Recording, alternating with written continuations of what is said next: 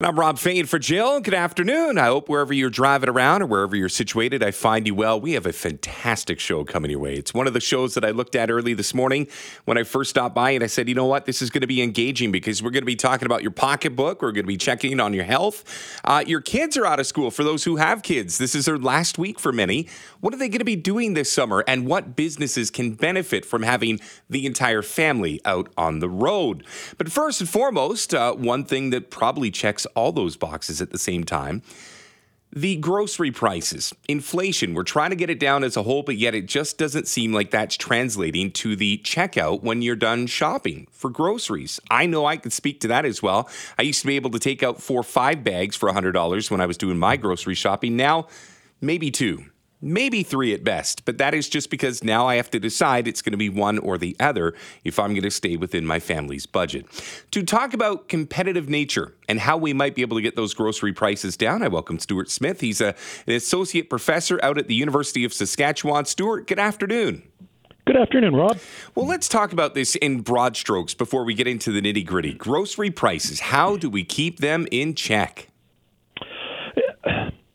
You know, I, as you mentioned in the intro there, food price inflation is still over, you know, 5% higher than overall inflation and and it's only down 2% from the peak back in the winter. So, you know, I, I think we're reaching the the point now that that governments are going to have to do a really serious policy assessment as to what levers they can control that can meaningfully reduce the the factors that contribute to food price inflation and and I think the May food price inflation is reflected in large part by the 30% increase in the carbon tax from April that is something we'll definitely touch on. But let's start with import export policies. You know, governments can regulate the import and export of food products that at times can help stabilize prices. For example, they can impose some tariffs on imported goods to protect local producers and keep prices low that way.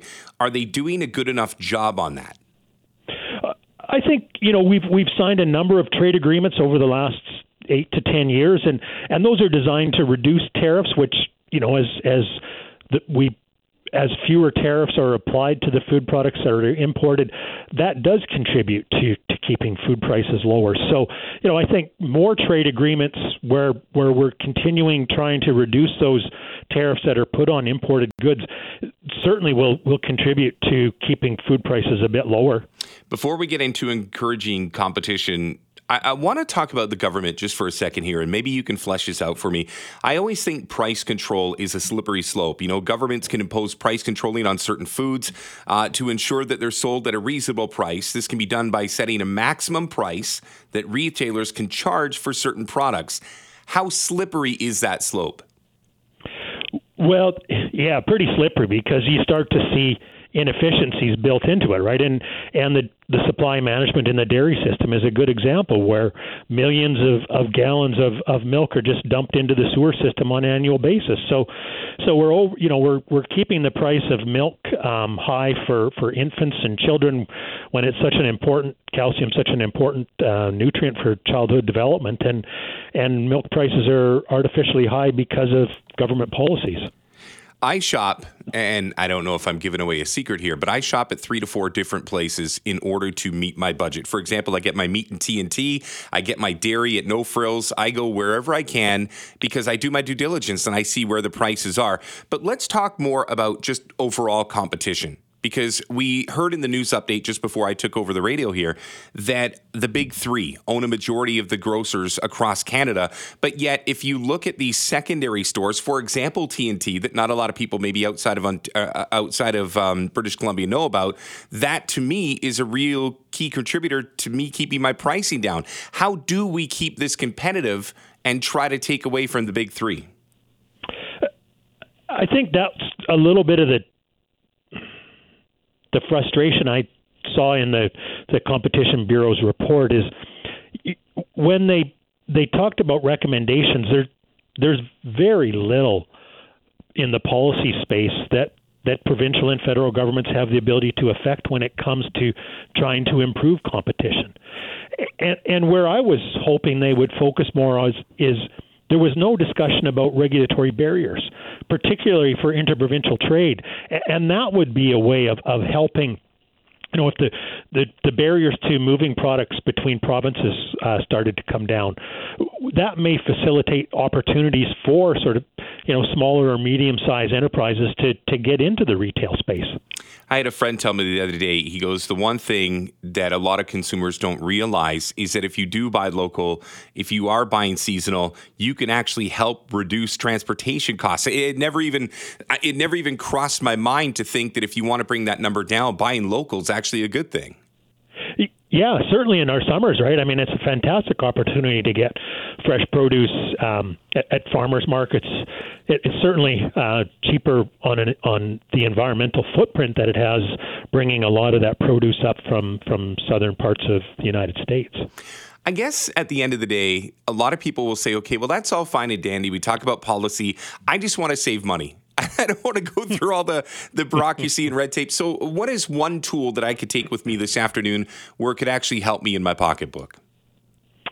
Well, I think the strategy that you're talking about is is probably becoming more of a component that, you know, it, it, I think in a lot of cases, due to time constraints, that you know we want to go to one grocery store and we get everything we need in in, in an hour in one fell swoop. And but prices are forcing us to to do to be more discriminatory, as you say. You know, going to a specific store for a specific um, number of items and, and dividing our, our shopping up. Which, you know, if you've got time in your schedule, that's that's an excellent way to save a bit of money. But I, I think to some extent some households that, that don't have that time opportunity are, are going to be forced to, to paying higher prices if they can you know if they shop say at at one particular um, local grocery store. Yeah, I just think the H word is key here habits. We're going to have to be changing some habits because sometimes that's the hardest thing to do. Um, Stuart, what a great conversation. Thank you for starting out this show with such a pop. And uh, let's talk again, shall we? Yeah, my pleasure, Rob. You have a great afternoon. Thank you as well. Stuart Smyth, Associate Professor uh, at the University of Saskatchewan. I'm Rob Fai in for Jill. Good afternoon, wherever you are. I hope I find you well. Uh, so, the Vancouver Whitecaps are getting ready for a very big game in a couple of days from now. It is the 8th of July. It is a Saturday night. It's a big to do. But before the game itself, Whitecaps FC going to host Vancouver's largest drag happy hour ahead of the 10th anniversary Pride match. It's a big deal. It is going to be uh, a lot of stuff going on outside of BC Place. So, to talk about this a little bit more, a contestant on the amazing RuPaul's Drag Race, kind enough to join me, Synthia Kiss. Synthia, good afternoon. Hello. Thank you for having me, Rob. I'm so excited. Well, you should be because now we're counting down the hours as opposed to counting down the days. What can fans expect when they finally come down to this big shindig? We are going to give you the best drag talent in the city from Vancouver from 3 to 7 on Robson and Beatty. The event is free. It's 19 plus, of course. Drinks are only going to be 5 bucks, and if you get there early, you can get a pair of Viper sunglasses. How cool. I'm in line already. right?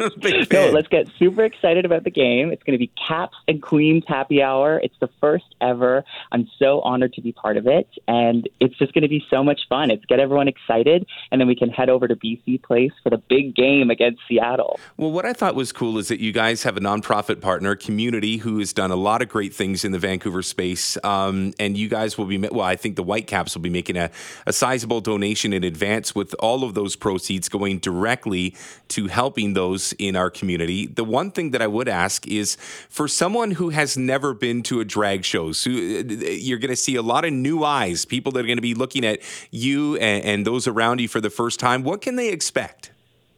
Oh, they can expect sequin, lots of glitter, big hair, lots of color, and honestly, when you boil it down, just a really fun time it's the summer. Let's have a good time. so, uh, do you have a role? Are you going to be performing as well? Absolutely. I'm going to be putting on my big and best dance numbers, get everyone excited in the crowd, and then I I might do a little uh, performance at halftime on the in the big game on the 8th. Ah, okay, okay. I'm mm. with you on that. Mm. so, walk me through Drag Race if you don't mind me. I'm going to bounce you around here from the event on the 8th uh, right through to Drag Race. Tell me something about that show that I wouldn't know unless I was a contestant. Ooh, I think it's moving. It's like movie magic, where it's very hurry up to wait. So sometimes, you know, the girls might look like they're standing on stage for a mere five minutes, but it's been more like a couple hours. So oh. the dogs are always barking. The feet were always sore. it, it's interesting to me because it's a um, it's a show that's really captured a little lightning in a bottle. There have been some big names that have come from that. What was your aspiration? What was your hope? Aside from winning, what did you want to accomplish being on that show? No, I accomplished it. I wanted to come sixth. That was the goal. no, I think it's an amazing showcase. It's one of the biggest stages a queen can have, uh, you know, and it's so it's a chance to show what you're made of. I got to I got to sing live. I got to dance a few times, lip sync for my life, and then those confessionals. You really get to find out the person behind the character. So I felt like I, I got to show a lot of myself, and uh, you know, they love me. They love me, Rob. you had to lip sync for your life. I did and, I, and I, am still living, so I guess I did okay. You you must have done all right. Okay, so let's bring you back to this event coming up on the 8th of July. Uh, the Whitecaps. Uh, obviously, sport has been in the news over the last week with the NHL, the National Hockey League, saying that they're no longer going to let their players wear the practice jerseys that identify things like Pride Night. Uh, it, it, wasn't just Pride; it was all of the uh, extracurriculars like Indigenous Night, Cancer Awareness Night. So it was a really blanket pullback. But I think a lot of people knew that Pride was kind of at the center of that decision. So maybe you could touch on that decision, but also uh, is there a little bit of pride in the fact that the Whitecaps are staying the course, and if anything, they're going to accentuate this um, this moment in time? Good point. I love it. I'm so proud of the Whitecaps for you know still having their pride. You know, let's be proud, people. This isn't a chance for us to shy away. You know, there are members of the queer community that are also sports fans. You know, there is a total intersection there. So let's celebrate this. You know, it's I think it's a time to come together and you know celebrate all aspects of sports fans. And so something like the event Caps and Queens, it's just such a perfect kickoff because you know it's around Pride. We're gonna have lots of drag queen talent. It it should be all about love and inclusion. This isn't a chance to you know strip away. You know, this is a chance to add. I'm a drag queen. More is more. So, indeed, Synthia. Let me ask you before we get to the uh, the questions from on the other side of the glass. We've all got questions for you. Um, I love it. What does it mean when somebody sees a player wearing a jersey with a pride identification? What does it mean to you? I personally think that just makes me feel a little more involved, a little more seen. You know, obviously sports can feel very heteronormative, you know, super masculine. And so sometimes that's intimidating. That almost takes me back to the grade seven locker room, you know, triggered. Mm-hmm. so it's it's a it's a chance to just say without saying anything, symbolizing that I'm welcome there. And so it's it's a little sign saying, "Hey, you're you're welcome at this space too." So I I really appreciate it. Yeah, I hope people hear that. Okay, so Tim, our producer on the other side, he's a huge music aficionado, and right away he sent me a note. He goes, "You got to make sure you ask her, is there a strategy behind picking the perfect lip sync song?" Ooh, okay. You know what? I think it doesn't matter the song, but your strategy in performing it. Don't give it all away in the first number, you know, the first chorus. Give them give them a little tease, breadcrumb them along, you know, spread out your splits, your kicks, your twirls, your whirls, and then there's a crescendo. So it's less about the song, but how you navigate the song. That's always my advice to queens. Sell the sizzle. Is is that a Sell fair way sizzle. to say it? I love an alliteration. Sell the sizzle, Synthia. I, I, finished six in my spelling bee. I can't even spell it. But uh, okay, very quickly before I let you go, um, I just want to circle back one last time. When fans show up at this event, what can they do to extract the energy from the drag queens? I know you're going to be bringing it. There's no doubt that you can perform, but what can these fans do to reciprocate? Oh, totally. I'm just like Tinkerbell. I, I'm brought to life by your cheers and your applause. And if you've got tips, hey, I've got talent. I think I've heard that somewhere before. Synthia, thank you for doing this. What a pleasure to have oh, you. And uh, I'll be down there and I look forward to seeing you then. So uh, thank you for your time today. Thank you. Can't wait. Rob Fain for Jill for about a oh just over an hour. Thank you for making me a part of your afternoon. The BC Coroner came out uh, not long ago with a very extensive report on the heat dome, which took place actually just about two years ago. it was this week, two years ago, that that heat dome was really uh, putting a lot of pressure on our most vulnerable. And of the many things uh, that were, you know, a part of the findings, some of those were identified today, just minutes ago, by the Minister of Health, Adrian Dix, as he announced that they were going to uh, work with BC Hydro to provide thousands of free air conditioners for those in need, those who are most vulnerable. To talk about just the overall situation that we're facing right now and what governments can do even more so to adapt to climate change. Uh, I'm enjoy uh, well, I'm going to enjoy the conversation, but I'm joined by Alex Boston, the executive director of Renewable Cities at SFU. Alex, good afternoon. Good afternoon. I'm actually retired from SFU, but um, I'm still around. I'm working on these priorities. Well, you know what? Once an SFUer, always an SFUer is what I say. But um, let's talk a little bit about the fact that right now governments are having to make these uh, rather fast adaptations to climate change. Walk me through not just today's announcement, but why it's so imperative that we're doing this right now. So we are experiencing cataclysmic changes in and t- you know falling over tipping points when it comes to not only extreme heat, but extreme precipitation events and other extremes. And this is only going to continue. And then we have some underlying conditions that exacerbate vulnerability. So the people that died, um, about 100 deaths a day during that extreme heat event two years ago, overwhelmingly they were solos and they were seniors, right? The the share of solos today in British Columbia is about 30% of households. That's going to decline to about 50% of households by 2050. So even if we don't have the same extreme heat events like we had two years ago, just the underlying demographics are going to increase our vulnerability. This is on top of steady, steady declines in urban tree canopy. So we have to do a whole bunch of things to turn around some of those underlying conditions that exacerbate our vulnerability. How do we actually um, create more urban tree canopy? Sure, should be a requirement.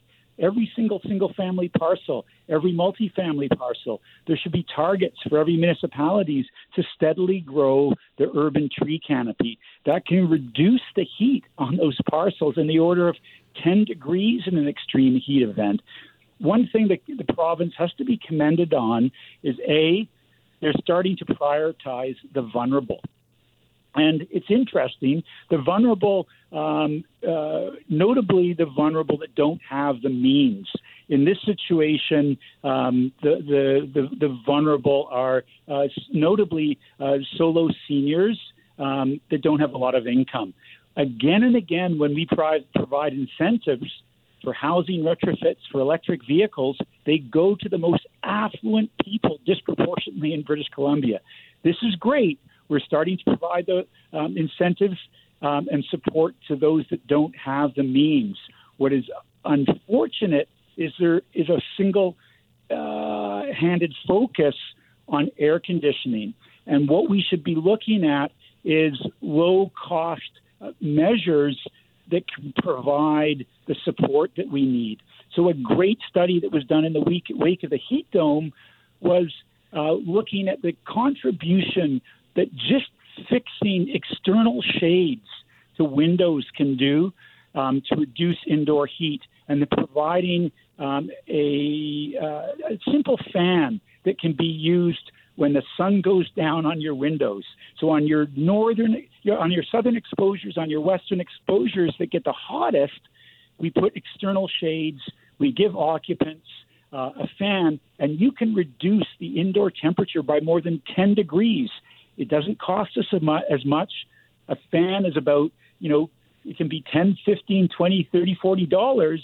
Um, an a- internal AC can be five to 10k um, per, per unit. External shades don't cost that much. And then what we do is also reduce demand on our electricity system.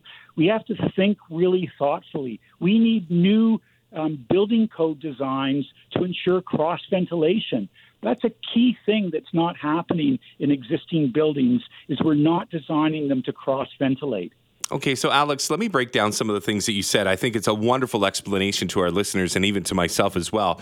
So, would it be fair to say that maybe the government just started the process like this is phase one and then the education before we start building properly and appropriately is probably phase two and phase three of this. I mean you get a report from the coroner that talks about the numbers from the heat dome the deaths and how long it took for paramedics to get there. Obviously they had to do something in the here and now but the second things like making sure that we have an external cover for the windows and the fan that can bring it down by 10 degrees and you know building properly so that we get some flow throughout the house. That's got to be on the list of things to do but today was probably just phase one, no? Let's hope so. Let's hope the provincial government is looking in a really integrated manner at the opportunities.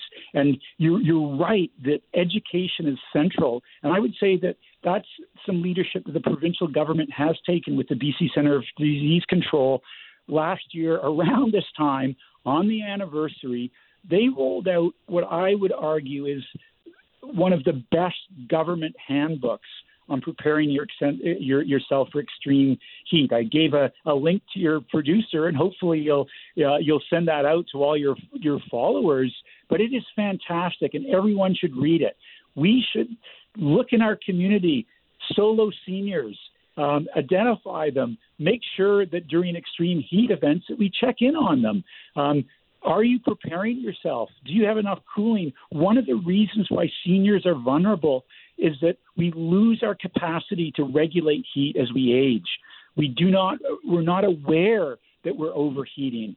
And when we're alone, um, we're, we're much more uh, susceptible to uh, not being, uh, not being alerted uh, by people, by, by, by those around us uh, that we're in a crisis situation. And what's interesting, notably for you and me, the most vulnerable are guys. Um, that's because we don't have social networks, right? We don't we don't keep in contact with people as we age. When we retire, we lose our most important social network. So social isolation, solos, and seniors. Those are the big the big determinants of uh, of the vulnerability, and it's really interesting. It's even those in the single family. Almost 30 percent of people that died during that extreme heat uh, event two years ago were living in single family homes. Um, that's a huge share of our solos in British Columbia. We have to uh, solve these issues um, in an integrated manner, and then part of that is by looking after, looking out um, for solos in our community. Great conversation, Alex. Thank you very much for your time today. Okay, thank you so much for your really, really keen interest in staying on top of this. I know this was just released about five minutes ago. It's good stuff. And, and I promise you, you've heard it from me. We will post that link. So, again, Alex, thank you. Okay. Good afternoon. Rob Fai in for Jill for one more hour. Uh, I have been a parent that has watched my kids look for things to do all summer long for many a year. Now they've all gone off to university and done their own thing, so I don't have to worry about that anymore. But I have also been a uh, Boy Scout for a number of years, so I know how important it is to have things to do during the summer to keep your focus as a child and for the parents to feel good that they are in good hands with, again, a lot of days where you got to find activities for them. Diamond Isinger is a BC volunteer and media spokesperson with uh, Girl Guides Canada, kind enough to uh, make time for me this afternoon. Diamond, good afternoon. Thanks Potter. for having me. Oh, there we go. It's okay. there That's we go. The, the rookie. I'm going to take the blame for this. I'm like, you know what? I got three things lit. I need to have four of them. So that's on me. Let us talk about uh, July and August. These are months, obviously, when BC kids are out enjoying their summer, they're doing things. But there are obviously things that, as parents, you want to make sure they're doing the right way. How can you guys help? Yeah, absolutely. We're excited as Girl Guides to be offering a very busy summer of programming this year. Obviously, earlier in the COVID pandemic, there were challenges where we were unable to provide overnight experiences. Lots of kids were, of course, staying closer to home to remain safe.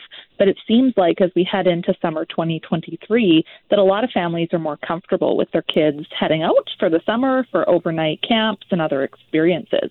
We recently opened our registration for some of those summer camps for our current members, and we saw on day one camps filling up with wait lists for a number of our week long camps this summer. How did you organizationally get through the pandemic? I know that's a question that I could have probably asked you almost a year ago, but how long did it take for you guys to see those numbers bounce back? And what did you learn from that time when you had a little bit of, you know, extra moment to kind of recalibrate? Yeah, we've seen consistently high demand for Girl Guide programs in BC pretty much for the duration of the pandemic. We actually have our registration open right now for September, and we're already seeing incredibly high demand groups, including my own here in Vancouver. We have wait lists. Um, you know, we're looking for enough volunteers to keep up, and the same experience when it comes to the summer camps that we're planning to be offering we, when we opened registration, ended up putting out an additional call for more adult volunteers so that we could take in some campers from waitlists because we had so many kids that wished to join us for Girl Guide summer camping experiences. I can tell you this I can name probably two or three of my teachers from all my years in school, but I can still remember every one of my summer counselors. It's just so important. It's such a big part of your summer. Um, I'd love to learn and maybe even share with the listeners today how your organization works with kids to help them grow from within.